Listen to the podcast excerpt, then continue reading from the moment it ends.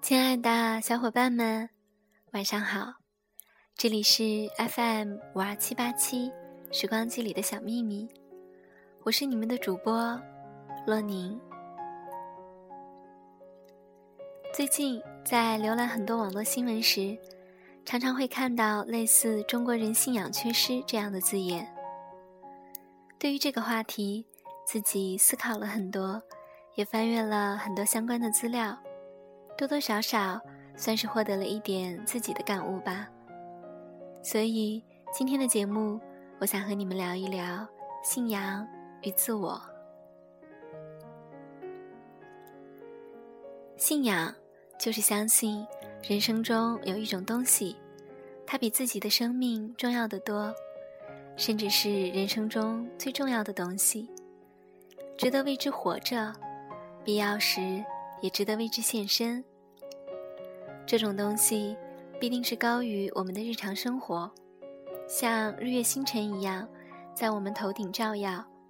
我们相信它，并且仰望它，所以称作信仰。但是，它又不像日月星辰那样可以用眼睛看见，而只是我们心中的一种观念，所以它又称作信念。当然了，信仰和迷信。也是截然不同的东西。信仰成为一个议题，源于古希腊。苏格拉底说：“未经审视的生命不值得活，即为假理。”提起信仰，人们常常会想到宗教。在现实生活中，宗教信仰的确是信仰最常见的一种形态。不过，两者不完全是一回事。事实上，做一个教徒不等于就有了信仰，而有信仰的人也未必信奉某一宗教。自古以来，人对世界万物的信念和追求，虽然以宗教的形式呈现，但总体来讲，信仰既包含人们面对未知时的恐惧，更凸显出自身对永恒价值的反省。根据维基百科的资料整理，有史以来比较常见的信仰包括：对超越人类认知事物的信仰，比如说绝对真理、宇宙，还有原力；对宗教及政治的信仰，例如基督教、佛教、伊斯兰教、资本主义、法西斯主义、自由主义等等。以及对人工物、大自然或动物的信仰，比如说圣毒、图腾、月亮、熊，或者是狼。信仰主义认为，信仰不是建立于理性与经验之上，且信仰的价值是高于理性科学的学说。美国学者 A.E. Winship。在一九零零年做了一项研究，追踪两个家族近两百年以来的繁衍发展，最终写成《Jukes Edwards》一书。一个家族是信基督教的爱德华兹，爱德华兹是个虔诚的传道人，生于一七零三年，他们有一千三百九十四位后裔。另一个家族是著名无神论的宗师马克尤克斯，生于一七零零年。他们有九百零三位后裔。无神论的马克尤克斯对爱德华曾曾说过：“你信的那位耶稣，我永远不会相信。”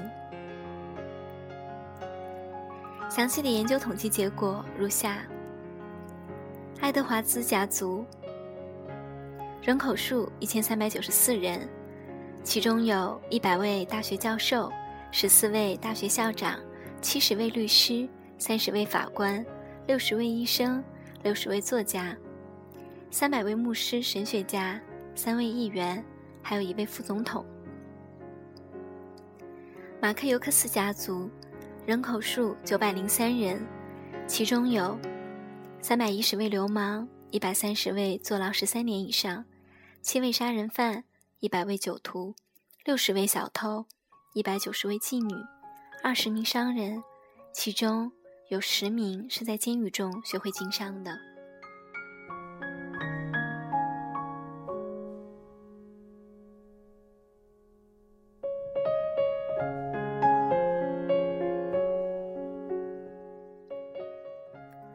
很多人都难以理解，历经百年，为什么在结果上有那么大的差别？而其中真正的关键，是因为爱德华兹家族获得了信仰的力量。信仰的背后，他们种下了两颗重要的种子。种下的第一颗是向善和爱的种子，所以他们家族出了那么多的医生、教授和大学校长。种下的第二颗是敬畏的种子。这种家庭里出来的孩子，永远都会记得，头顶三尺有神明。不知道你有没有注意到，为什么马克尤克斯家族有那么多的流氓、小偷和妓女？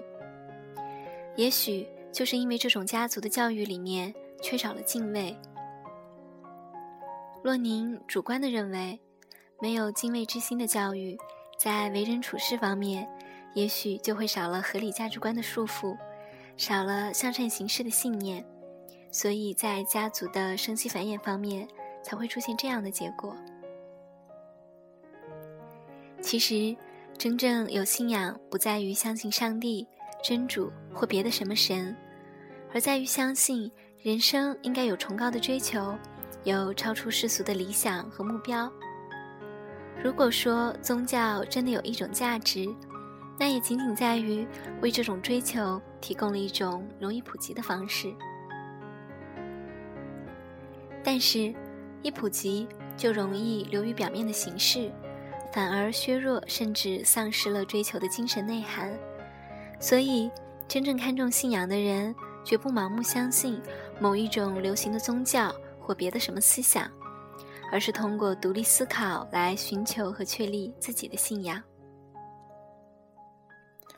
正如洛宁在节目开端给大家提起的苏格拉底的例子：两千四百年前，在雅典恢复奴隶制、奴隶奴隶主民主之后，古希腊著名哲学家苏格拉底被控以藐视传统宗教、引进新神、败坏性。败坏新青年和反对民主等罪名，被判处死刑。他拒绝了朋友和学生要他祈求赦免和外出逃亡的建议，饮下毒酒自杀而终，终年七十岁。苏格拉底的确不信神，但他有自己坚定的信仰。他的信仰就是，人生的价值在于爱智慧。用理性省察生活，尤其是道德生活。在审判时，法庭允许免他一死，前提是他必须放弃信奉和宣传这一信仰，被他拒绝了。他说：“未经审视的生命不值得活，活着不如死去。”他为自己的信仰献出了宝贵的生命，所以在欧洲文化史上。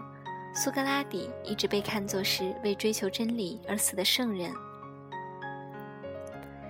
法国著名画家雅克·大卫特在1787年创作的油画作品《苏格拉底之死》，就描绘了苏格拉底死时的情景，体现了他为信仰和真理而献身的精神。信仰是内心的光，它会照亮一个人的人生之路。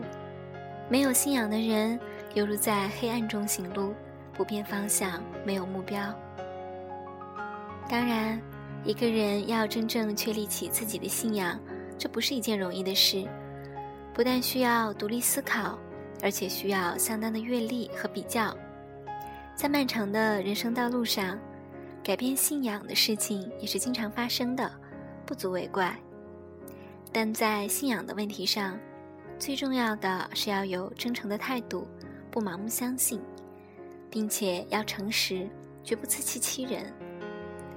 有了这样的态度，即使你没有找到一种明确的思想形态作为你的信仰，那你也可以算作一个有信仰的人，因为你至少是在信仰着一种有真诚追求的人生境界。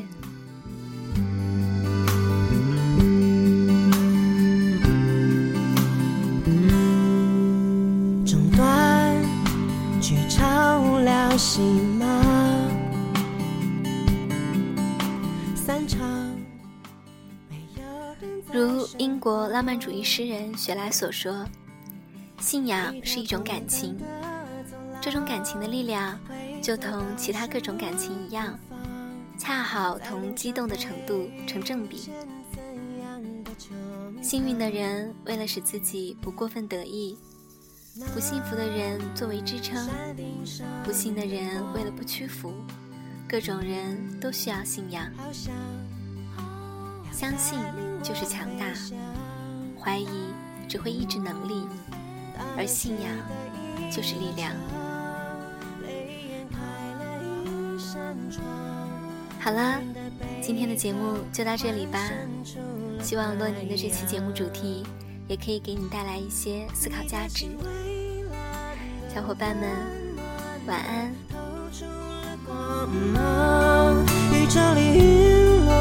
的，失踪的天使又歌唱，月光找到了。